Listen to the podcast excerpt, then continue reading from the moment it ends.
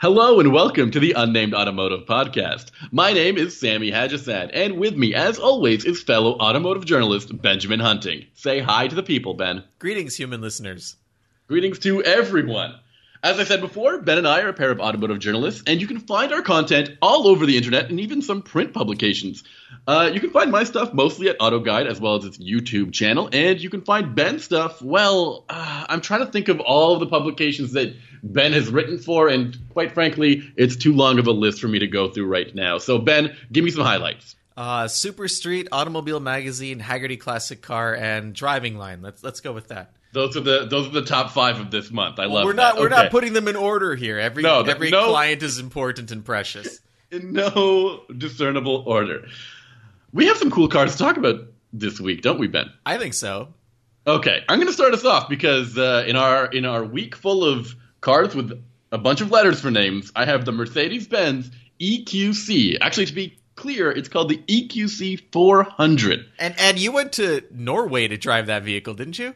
Absolutely. I went all the way to Oslo, Norway, which is a beautiful city, and uh, it's also a, a, a, a country that has really embraced um, e- electric vehicles. There are electric vehicles almost everywhere, and uh, it's very impressive how many chargers they have and what kind, just how popular the EVs are there. And I believe that's because of legislation where the, the, the country put in a major effort to try and I think there's a huge tax on gas cars or or less Yeah. ta- less tax on electric cars, something along those I lines. believe it's the latter, but I didn't go too uh, deep into that because I was there to drive some cool electric cars. And the Mercedes Benz EQC is the brand's, um, I think it's their second car with this EQ. dr- It's called EQ Power, um, which is their family of full electric vehicles. Now, um, their last model was called the Smart EQ. That was where the um, branding came from. The Smart EQ replaced the Smart ED, which had a terrible branding. terrible It- it- branding. Well, although EQ is what does EQ stand for? Because for me, it's like it sounds like IQ, like you know, emotional intelligence. Uh, Yeah. is, is that what it is? different. Yeah, it's electric like electric current with a Q. Like, what's the deal? Yeah. Uh, electric uh, intelligence. That's what it stands for. Okay. Um, it is a car that's meant to face off against the Audi e-tron, the Jaguar I-Pace, which is a very popular car. It uh, earned the World Car of the Year this year. So, I mean, that's not uh, a small feat. And I think you can also throw it up against uh, some of those Teslas that have been coming out. I'm not sure if it's it's big enough to compete with a Model X, but the upcoming Model Y perhaps would be a better fit for the EQC. I want I want just want our listeners to know the word upcoming referring to any Tesla product has a massive asterisk after it. so we we went all the way to Norway, and um, I came away with a pretty good feeling for this car. Um, I wouldn't say particularly overwhelmingly positive, but it makes me think that Mercedes has got uh, a good grasp on what an electric vehicle should be, and what that is is it needs to be a car that is not an appliance. Um, that's the most important part because I think a lot of electric vehicles. Um, suffer from feeling completely dreary to drive. They are, and sure, they've got a great range, but that's uh, great range or great torque, but that might be all they have. And I find that the EQC really feels like a, a, a real Mercedes in some ways, um, and can deliver that promise. Um, as well as a really customizable driving experience. So, to me, I, I, I have to disagree. I think that I, I, I agree with what you're saying in that a personality or drivability is important and it should represent the brand. But I, I still think range is the single most important thing right now for electric vehicles until it is no longer an issue.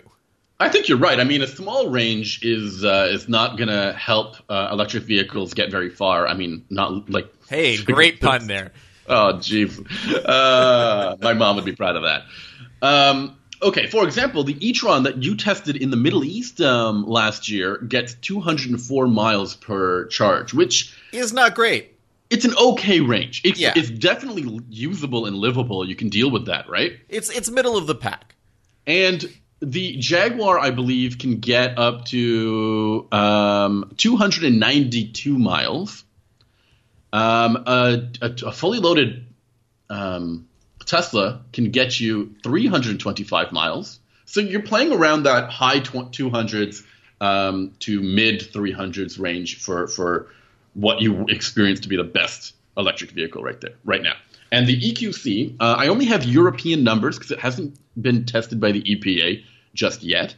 Um, the European numbers are 450 kilometers, which translates to there's a range. I had it. Give me a minute. Um, 277 to 293 miles, Okay, which and, and that's on the. Euro- that's on the European cycle, so that means we're really looking at probably 230. I would say, I mean, they kept referencing the higher end of that range of 290, so I would knock at least about 10% off that 290, and I would say, yeah, 250, 260, I think makes sense. But driving the car, I will admit, um, it presented some interesting aspects when it comes to the range. Okay. We drove it. We drove it actually quite a lot. Um, easily put over uh, 100 kilometers during our drive um, routes, and the car had um, a very clever application of. Um, uh, uh, I don't know how it regenerates its um, its battery capacity, and the range was ticking down much slower than it had, it had anticipated. So first, when you when you put in a destination in the navigation, it will tell you how much battery this will have, uh, will this will use, how much battery you'll have when you when you get there, and it'll provide as well like smarter routes so that you use less battery, um, things with less traffic or um, Fewer hills and that kind of thing. yeah, fewer hills, or maybe even more hills, so that you can use the regenerative braking, for That, example. that path leads to madness. Don't So- seek out regeneration. You'll never come back from that rabbit hole. I, so, I mean, I was impressed. I don't know if the car is just is lying, but um, Mercedes says that they actually do these calculations in the cloud uh, very con- very consistently, and uh, are constantly updating their algorithm and making sure that the car is presenting itself um, in in the most um, realistic expectation to the driver, and that's something that's really important, I think, because when we, you and I had cars in electric cars in the winter, that range drops so substantially. Yeah. Um, and it it would be one thing if there was a big like a big warning or label that says when you drive this car in below zero temperatures, expect forty percent less range. Like that would be super helpful, right? yeah. Um, and Mercedes thinks that they're going to be upfront with their with their customers about what their cars will be like in in these kind of temperatures, um, which I think is important. You know, I, I used to have a uh, 1991 BMW E34 5 Series, and it had so BMW had these little trip computers, the Mm-hmm. onboard computers on the dashboard, and if you unlocked the computer, there was like a code sequence you could do, and you, You could can act- unlock the computer. well, so it had a bunch of functions that were aimed at the consumer, and then it had a bunch of functions that were also inside of it that I guess were to be used by dealers for diagnostic purposes if they wanted to. So you could see how much fuel your vehicle was using in liters per hour, like it like it was a jet engine. but uh, the reason I'm mentioning this is because it, it had a little thing where you would enter in, let's say you're on a road trip and the sign says 250 miles to next gas or whatever, and you can Mm-hmm. enter in 250 miles and it would tell you like when you would get there and how how far away you were from that, like in terms of Okay. hours and minutes. And I thought that was so cool. Yeah, it Like, I thought actually that was really is cool. It was like a real time based on the speed I was traveling. And now you're talking about this electric car that is accessing the cloud to in, take into account traffic and topography and maybe even temperature to calculate all of these Mm-hmm. and things. what other people's and what other people are expecting as well, as well as your your your driving history, uh, things like that, to to provide a really accurate uh, range expectation. So it's kind of there's some impressive technology to the to the back end of this car. Um, under the hood, or I guess in the chassis, there's things that kind of make made me um, uh, cock an eyebrow. I guess is the best way to say it. Is that what you uh, did? You stood there with like one hand on your hip and Yeah. you looked at a Mercedes Benz representative and that eyebrow went up Absolutely. and the temperature in the room just escalated. yes. Um, so as we said, two, uh, uh, anywhere between 277 to 290 um, miles on the European cycle. It does this with an 80 kilowatt hour battery, okay. which is smaller than the Jaguar I-Pace, and I think smaller than the uh, e-tron as well. So you're suspicious. I've got to double check this e-tron battery. You were on that event. Do you not remember how big the battery was? Uh, I can check for you. I don't remember offhand because I mean, there's so many batteries in my life. um, I will I will get back to you on that, but um, uh, it's it's and you can get huge batteries in Tesla. Uh, it's a 95 kilowatt hour battery in the e-tron, yes, I'm. I can confirm that. I'm looking at that number right now. and it gets 200 miles. Ben, I, you know, I want to defend the e-tron for a little bit. Earlier, you were saying that no, I'm, I, I I want to say that what you were referring to earlier regarding how a vehicle drives, Mm-hmm. uh, the e-tron feels exactly like any other Audi. That's Which I- great. That's which I perfect. think, yeah, I think that's an important thing for the brand, and, and you're saying it came at the expense of driving range. I'm saying it might have.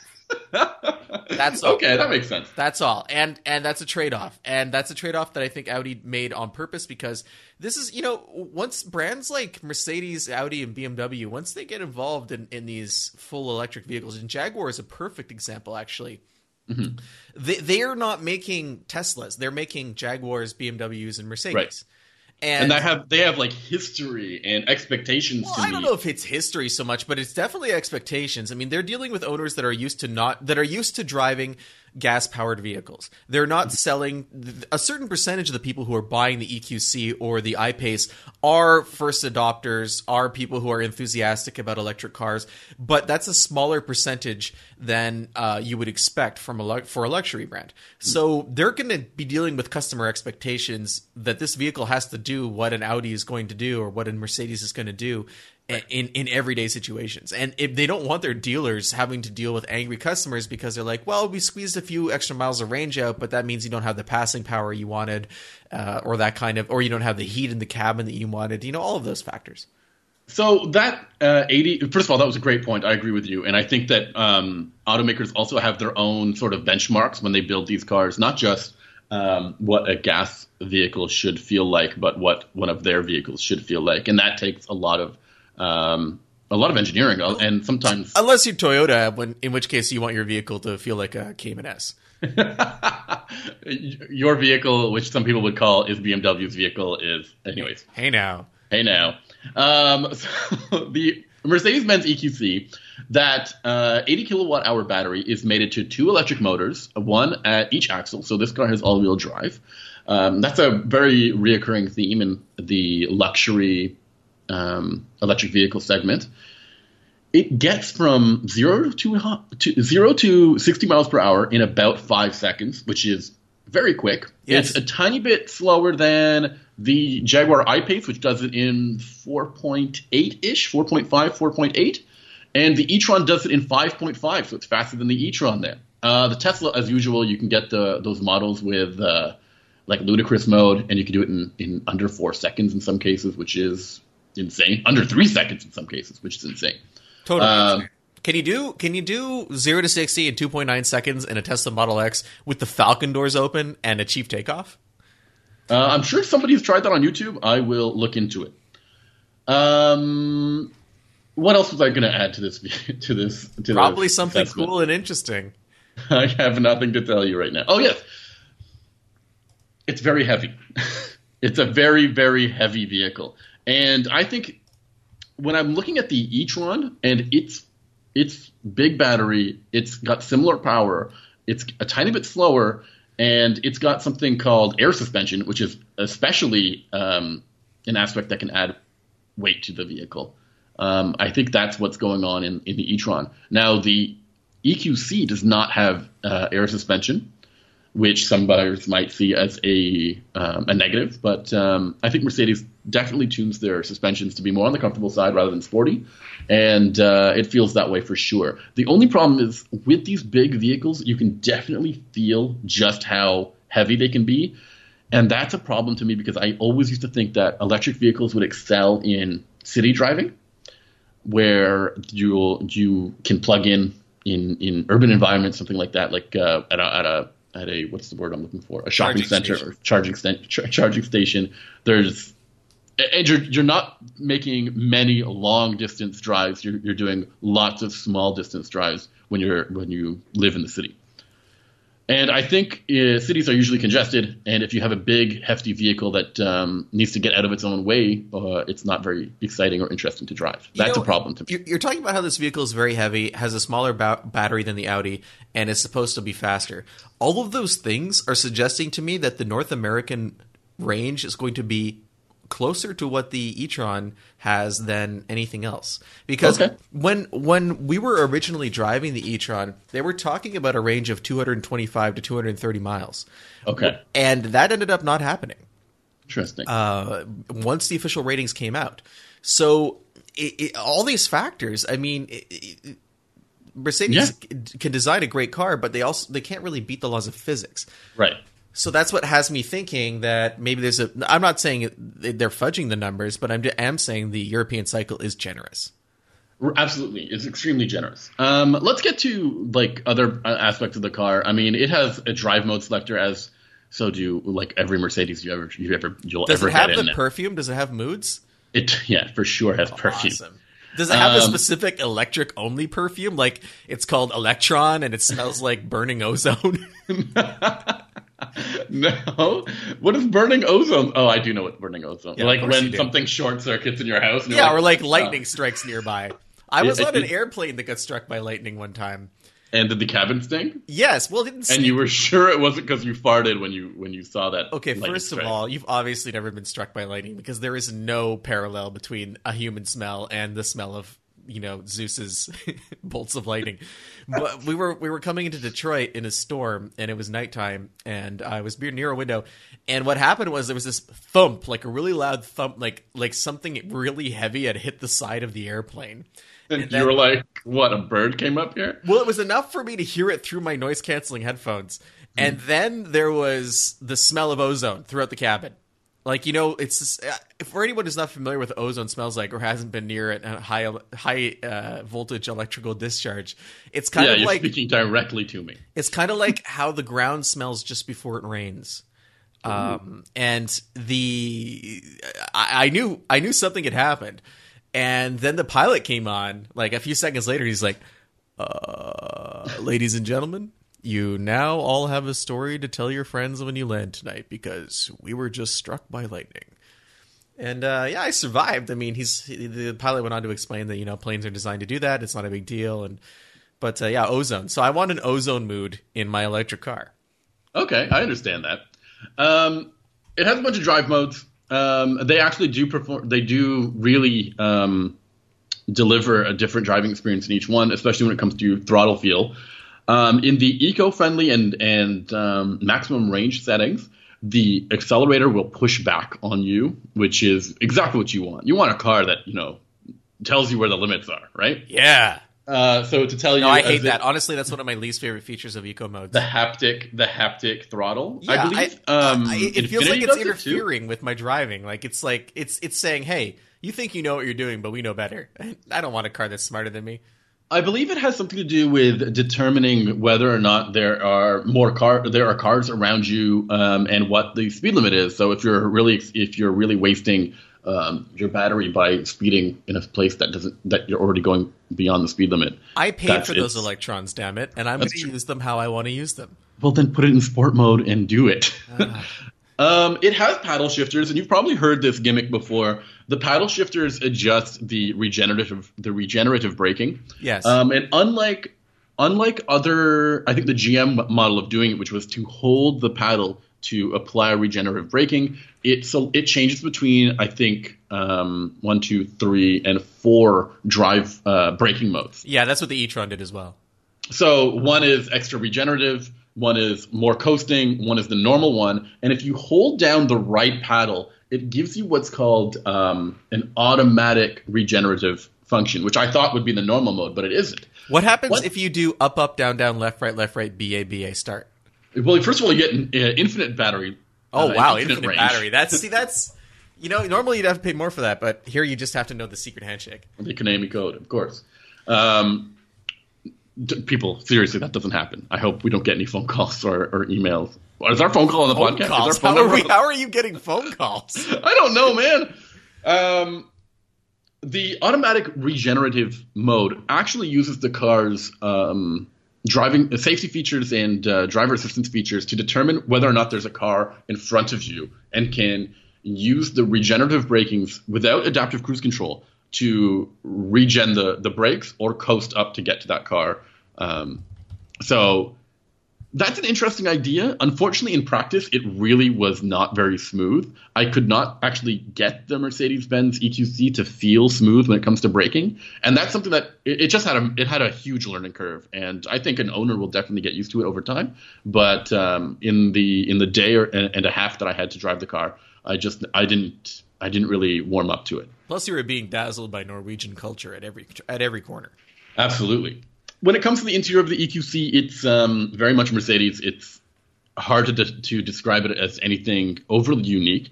There are special rose gold air vents, which is uh, I think exclusive to the EQC. See, these, also these vents Yeah. are, are that's where my my uh, electron mode mood would would come from, right? From the rose gold air vents. Yeah. Um, and there's two very large widescreen um, displays. They're not up top on the dash. They're kind of set into the dash, um, which makes it look a little bit more attractive for those people who are complaining about um, Mercedes-Benz old infotainment system being set on top of the dash. And as usual, this uses MBUX or MBUX, if you want to call it that. Bukes.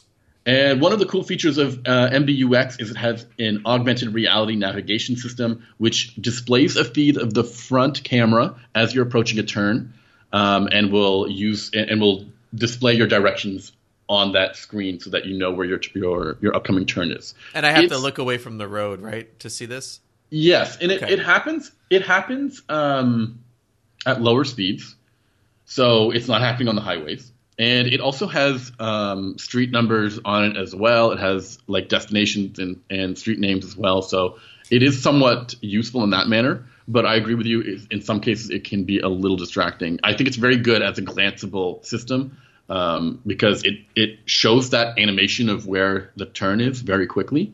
It doesn't like draw it out while you're driving, which is important. I think And- that augmented reality is only going to be useful and safe in automobiles once it's displayed on the windshield directly within the line of sight of the driver.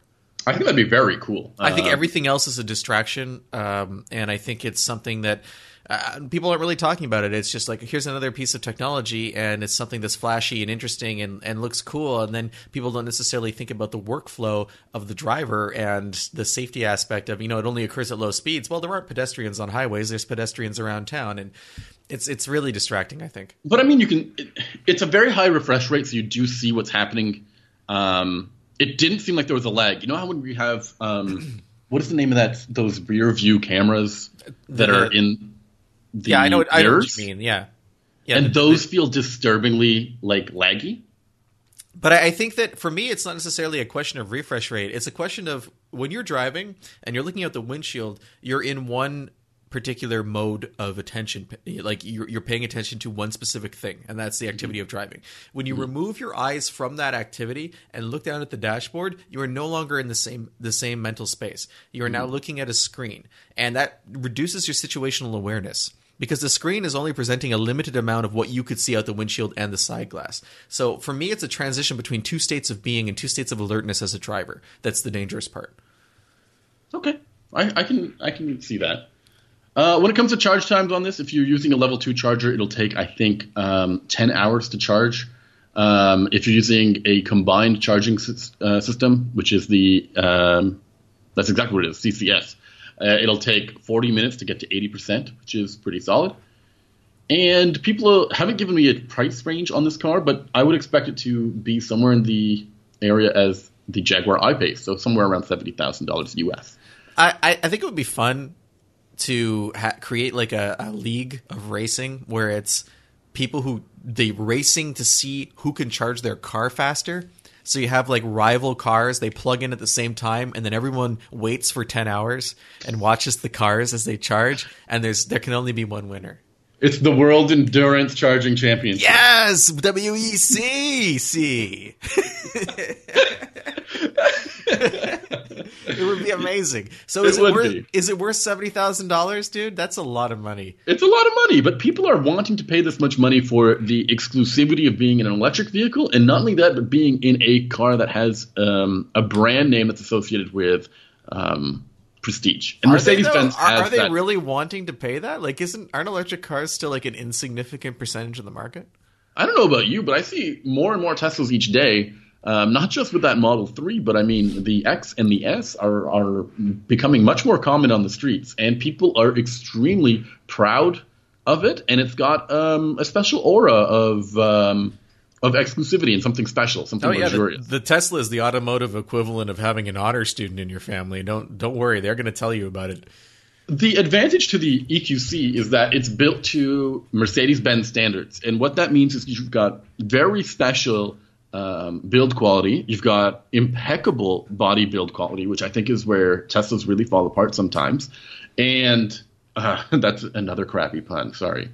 Um, and I, I really was impressed, just in general, of the of how these cars felt on the road. They they were they felt like true Mercedes. So- Seventy thousand dollars is a ton of money. I don't know. I I mean, I don't know how anyone can justify that much money um, easily. So, but uh, you have to be you have to be sold on the electric vehicle concept, and I think that's what they're going for here. And also, uh, EVs have those uh, subsidies going in their in their in many countries. So my last question about this vehicle: What is it riding on an existing platform, or is it a unique platform to the MQC, EQC? Sorry, sorry, Lincoln. I believe it's I believe it's um, related to the GLC. okay, Um, additionally, Mercedes Benz um, makes the battery packs themselves uh, in a separate plant. Okay. They mate the battery and the the chassis together in the car plant, in the car assembly plant, where the chassis was was put together as well. So that's an interesting thing because GLCs are built all over the world, um, including the United States. So it's feasible that they would they would also put a battery plant somewhere close by to make that happen. Because right now it's being done in Germany. Um, the EQC is being built there. Um, so that that's going to be interesting. I should also mention, I know some people when it comes to batteries um, want to know what kind of technology is in the battery. These are using LG Chem batteries, um, and they're water cooled. So and they they also showed a really neat cutaway of them where they have little. It, it has 384 of these LG Chem battery cells. so does that mean you can get a, a sticker for the car that says "My other battery is a fridge"? exactly. My other battery is a TV. um, sorry, I was saying in between each of these cells a very is a very nice um, piece of I guess rubber or foam, which is to accommodate any potential expansion um, during charging or or high temperature.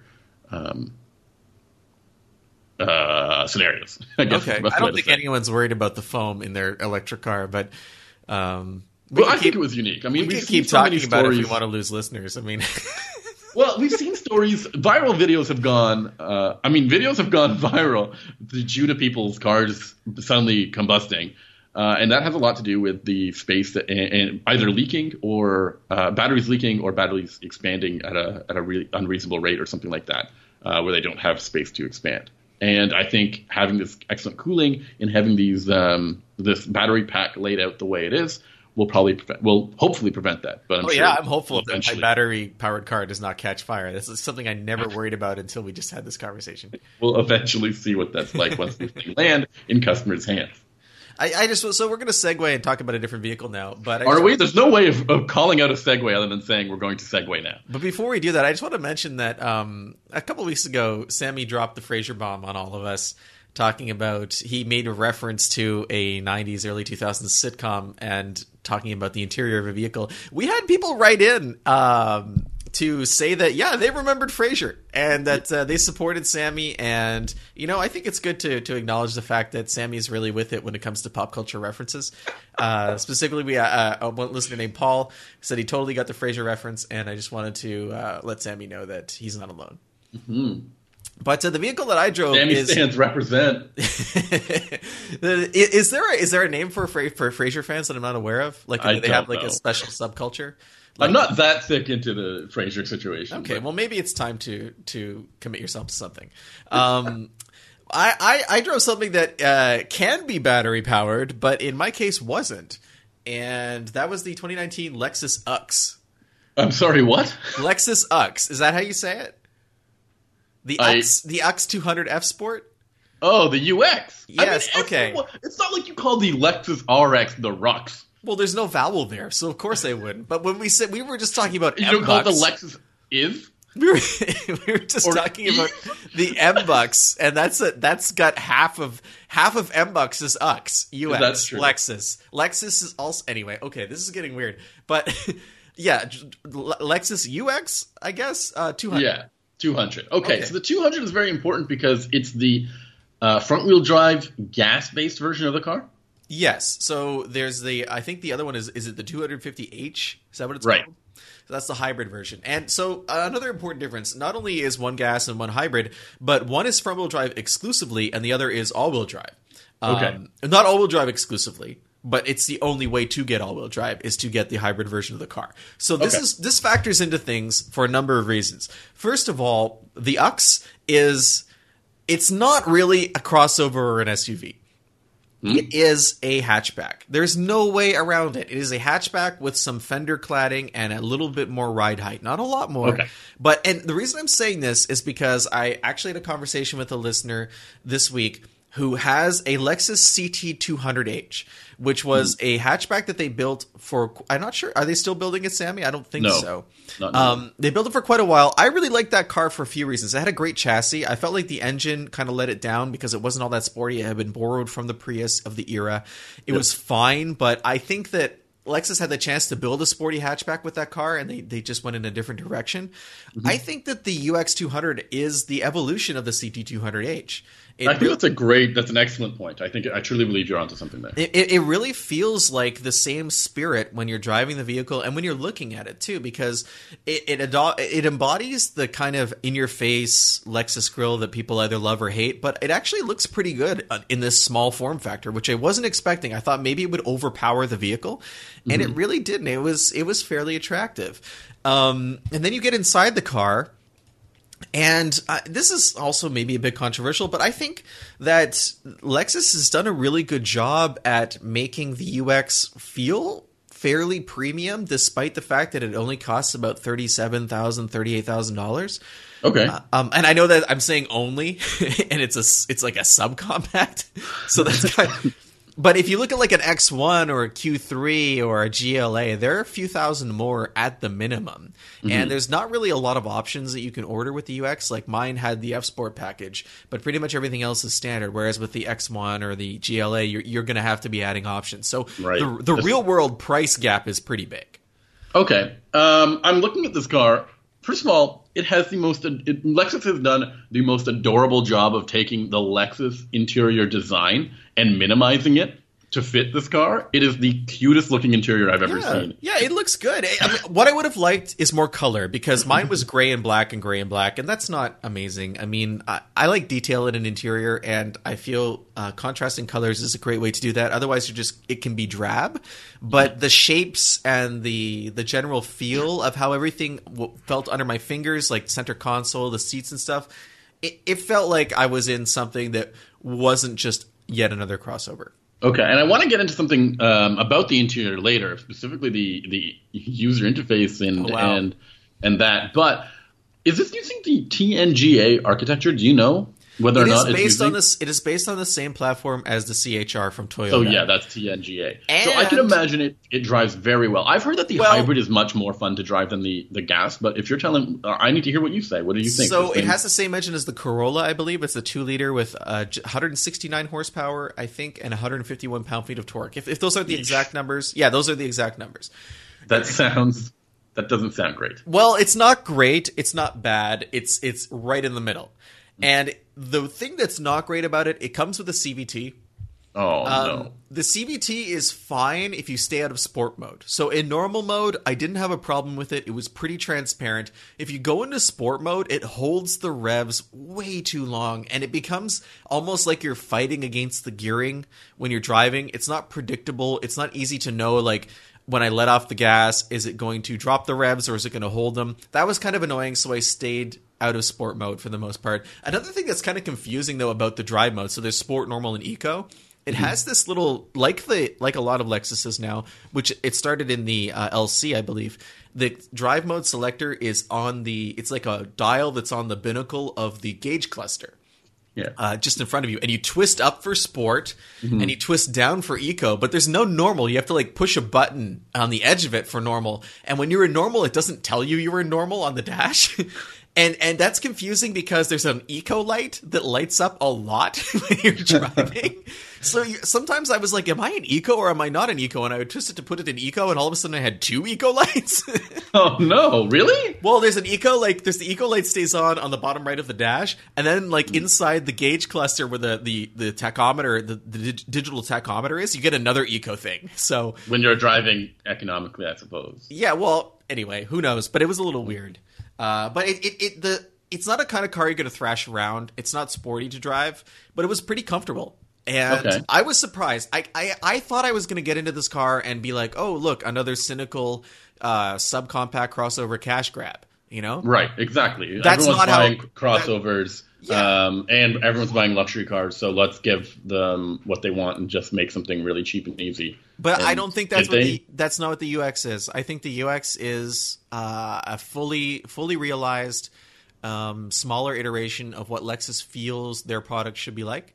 Mm-hmm. Uh, and whether it's for you or not is kind of a different story though because it's not super practical.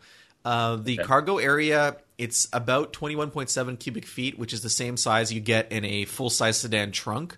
But Mm-hmm. the uh, entry area, like when you pop the hatch, it's not very wide, and it's kind of it's kind of a little pinched at the hips. So you can put longer stuff in there, but you don't have a ton of room. So it's again, this is a very small vehicle. It's not super practical, and the rear seats are kind of the same thing. I'm not very tall. I'm 5'7". I fit okay in the back, but if you're taller, it's going to be a problem. Can you transport any tires in the back of this thing? You probably could, but it they would have to be small. I don't think. I don't know if I could transport 18s. I could definitely transport 15s in it. Does it have? Does it use 18? Oh yeah, of course it has. Oh, wow, It's like the minimum size. Yeah, of course. and, and mine had the Uh. F Sport rims. I, I think they looked pretty good.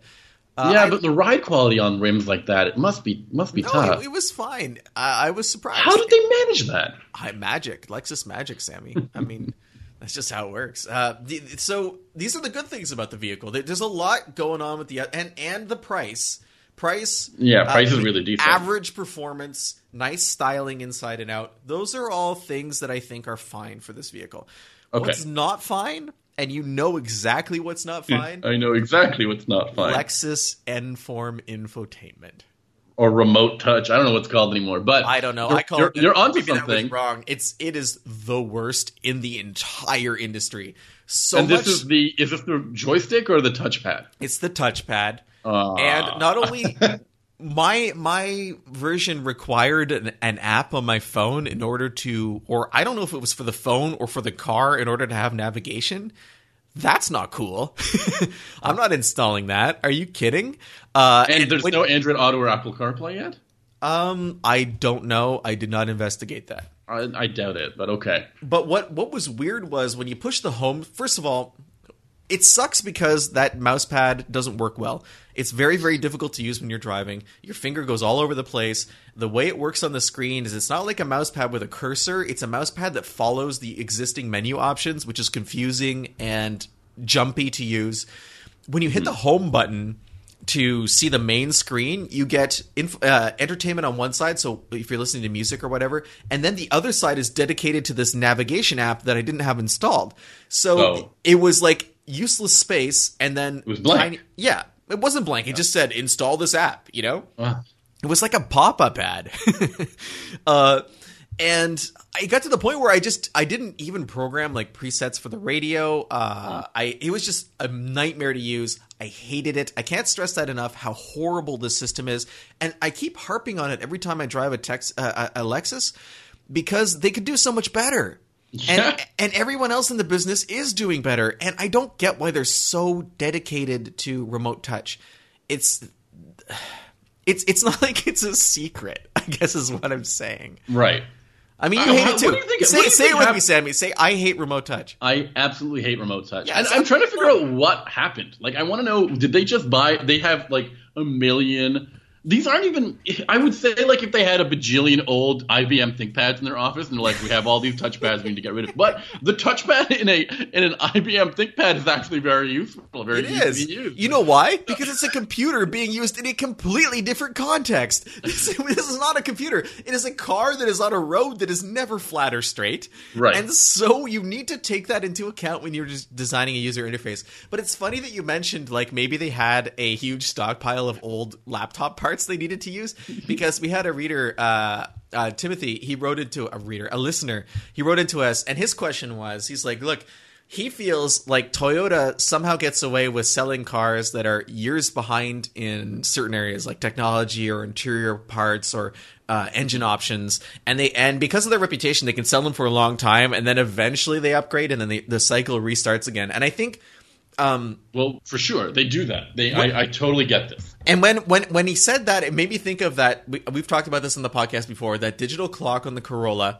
Yeah, That- ancient digital clock. It's either like amber or blue. They now they have the new ones have blue. it was the like, same one for like at least 25 years and it has these two buttons. One for the no. Oh, it has like three buttons. I think Uh, one who for like hour, button does minute, See, I- and one resets it to no. One resets it to zero. oh that's so The, the minute it's so useless. I don't know why. So it. so it's possible that Toyota has like taken the same philosophy with remote touch and they're like look we bought a 10 million mouse pads and it was a bad idea and we got to use them or we can't write them off so now they're going into Lexuses um, no, I mean Tim is onto something when he says, "Does Toyota get away with selling cars that are years behind in technology?" I mean, when it comes to interior technology, yeah, they've been they've been using those analog clocks, uh, sorry, those digital uh, clocks forever, absolutely forever. And some of the switchgear has been in these has been in these use has been used in cars that are over ten years old. It doesn't feel new. It doesn't feel at all like uh, like a brand new product. On the other hand, they also use powertrains that are very old. Um, for a long time, the Corolla was offered with a, I think, a 1.8 and a four and a four four-speed speed automatic transmission automatic. And you know what? On that end of the of the equation, they did this because that engine was tried and true. Um, it was extremely reliable. Those things were bulletproof, and there were so many of these engines out there that they could find parts very easily for it. Uh, they probably manufactured a ton of parts, extra parts for it, so it was probably much more affordable for people to maintain and repair these these these parts. But I'm I'm totally on board with what he says. Some of these parts are just looking really outdated. And in a Lexus of all things, you need to be putting your best foot forward when it comes to technology and quality. And when ha- when you when you have to interface with a car using that um, that touchpad, it ruins the whole experience. I also I also had problems with the Bluetooth. Uh, it would not control Spotify on my phone, so I, I couldn't. It would link to it, and uh, it would play the music, but I couldn't use any of the controls to like skip songs. Um, maybe once every ten songs it would let me do it, but otherwise it just did nothing. So I had to actually use my phone, which is a little weird. Um, another thing that's kind of strange is there's no volume knob that's on the dash for the vehicle. They've relocated the volume knob and the track selector to the armrest of the console. So it's like hidden. I, I didn't even see it until like three days of driving it. And um, it's hidden down there, and it's it's like meant so you could put your hand on top of it and scroll it with your thumb, I think, and just have it be convenient like that. But you know what's really convenient? A great big knob that everyone can see. That's like Right. really right in front of where I'm reaching anyway. In- instead, you're going to get a knob on the cluster binnacle that changes the drive modes. and there's one on the other side for traction control, and then what? if you yeah, Sorry, what? Yeah, the traction Why? control knob is on the other side of the binnacle. And then if you go down on the underside of the dash is a button, I think it says ASC or ASE, and it's for getting rid of the fake engine noise. Oh, cool. Yeah, so you can just get rid of that if you want to. Which is weird because I've read that on the hybrid, which I haven't driven, it, it does engine noise e- e- even when the electric motor is running. and it gives you like electric you have- I get, don't like, like that. blip downshifts and stuff. Oh, I don't like that at all because you buy an electric car because they're supposed to be quiet. yeah. well, at Um, least you can turn it off. Okay. So my, my my end analysis. I mean, to me, I like the UX. I I think it's worth a look. Uh, I think there are other th- cars that do better. Obviously, um, I think it's not really a crossover, but especially the gas model, which has no all-wheel drive. In fact, I would probably put drop springs on it and see how it looked. I think it would look kind of sick that way. Cool. But but uh, yeah, it's it was something that surprised me in a positive way. Um, you, you mentioned the sorry, you mentioned the BMW X1 and you mentioned the GLA, but to me, the leader in this class might just be the Volvo XC40. Well, I think the XC40 is much larger. Okay, but I think So- it's priced in the same in the same space. That's entirely possible, but I, I don't think it's an apples to apples thing. Okay. Um, I, I agree that it's an infinitely better vehicle, but that's mostly because the extra size gives you so much more practicality, and you, it, has a, a different design, et cetera, et cetera. Is it really priced the same? Is can you get an XC for like thirty seven thousand? I'm almost certain you can. Let That sounds like really cheap for that size. Um, I mean, I'm not. I, I'm not saying you're not an expert or you know professional. Okay, Who's, who's who knows what's going on in the industry? XC40. You start at thirty three seven. Okay, wow. So yeah, if if that's the choice, but if you live in a city and you want something that's small, then the UX I guess kind of fits with that that philosophy because it is considerably smaller than an XC40. And I think Lexus has uh, a certain reliability chops that um, are hard to ignore. Yeah, that's obviously a big part of it too. Uh, I think Volvo's reliability is kind of an unknown at this point because they have so many new platforms that have come out recently. We don't really have long term information on them. You know, you've heard that. You know, when we say MB MBUX, that UX stands for user experience. Um, in in, and I think that's a generally um, applied term when it comes to uh, interfacing with things like uh, your the experience when you're using a website or an app or something like that. The fact that the Lexus is called the UX and has the worst infotainment system is very ironic, isn't it? I, I don't think the UX is a good name for a car. I think there's so many other names they could have gone with.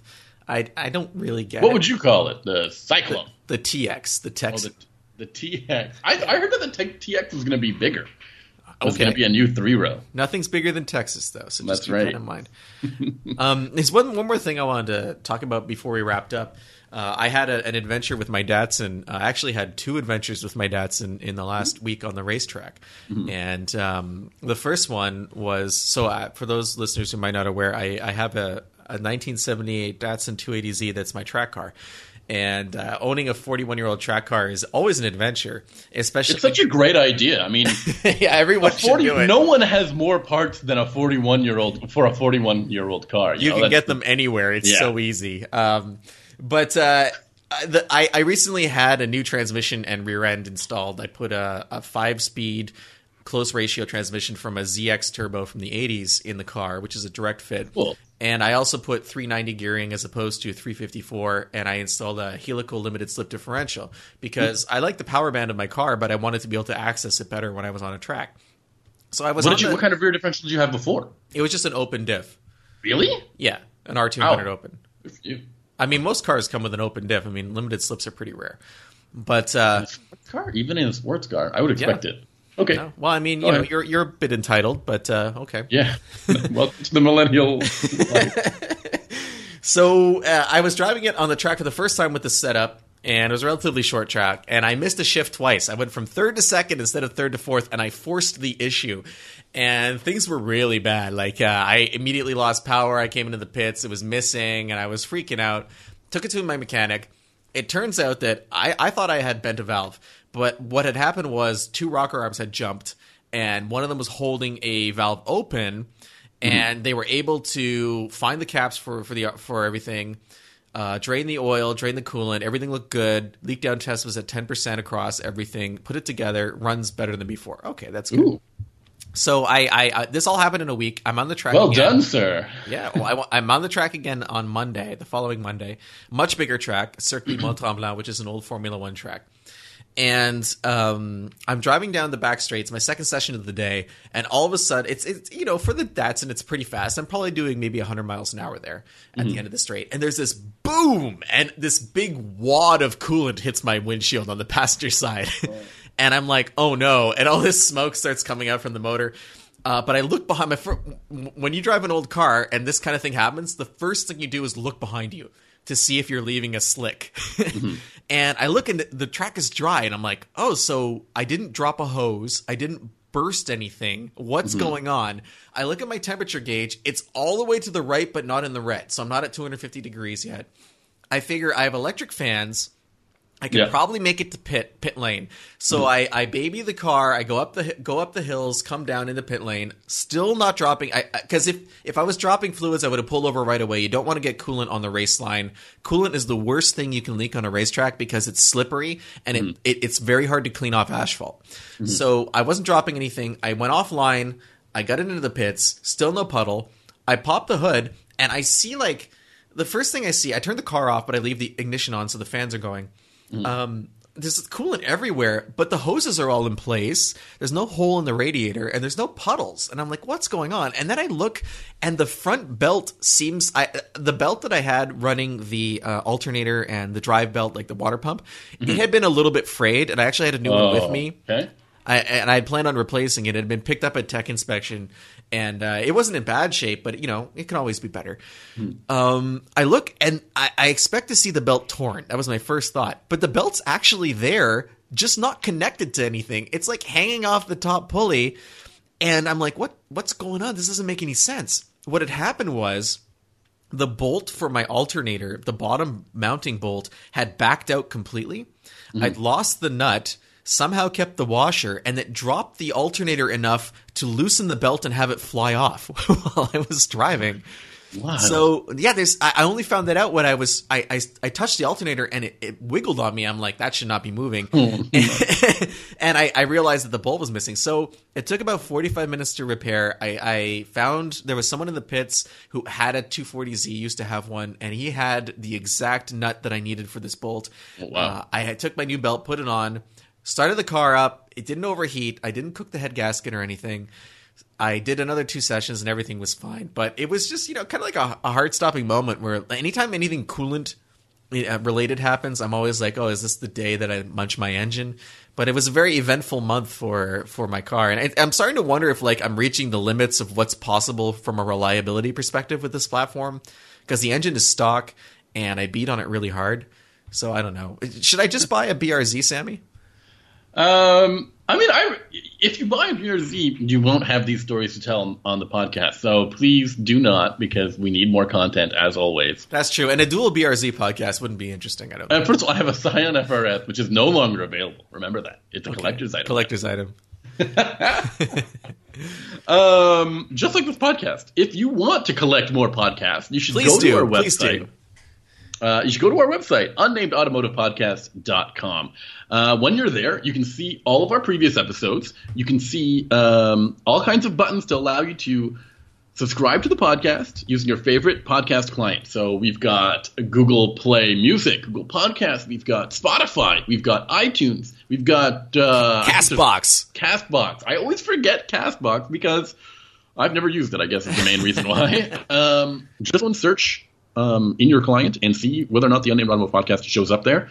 And if it doesn't, hey, you can reach out to us. There's a bunch of ways to do that. First, we have a contact form on our website. You click a little link on the on the website. You type in your name, your email address, so that we can get back in touch with you. It's very easy, very simple. But if you don't want to do it that way, if you want to get in touch with us through email, you can send Benjamin that email. It's uh, benjamin at benjaminhunting.com Holla. or holla, or you can reach out to us on social media. I'm on Twitter at Sammy underscore ha, like you're laughing, and you can find Ben on Instagram, the wonderful filtered world of Instagram. He's Wow. at Hunting Benjamin. I think that covers our conclusion as usual. And uh, Sammy, what are you driving next week, as usual? Uh, I'm driving a Mercedes. I'm going to keep this Mercedes Benz train rolling. I'm going to drive a Mercedes Benz brand new CLS 450. Okay. Uh, next week, I'm going to be driving a Wrangler, a four door Wrangler, but this time it has the uh, I can't remember the exact name of it, but it has the power convertible roof. Um, so I, I have some interesting ideas, things I want to talk about for that roof, and uh, it's also kind of interesting to contrast the experience of driving a new Jeep versus an old Jeep. Absolutely. I can't wait to hear it. Bye.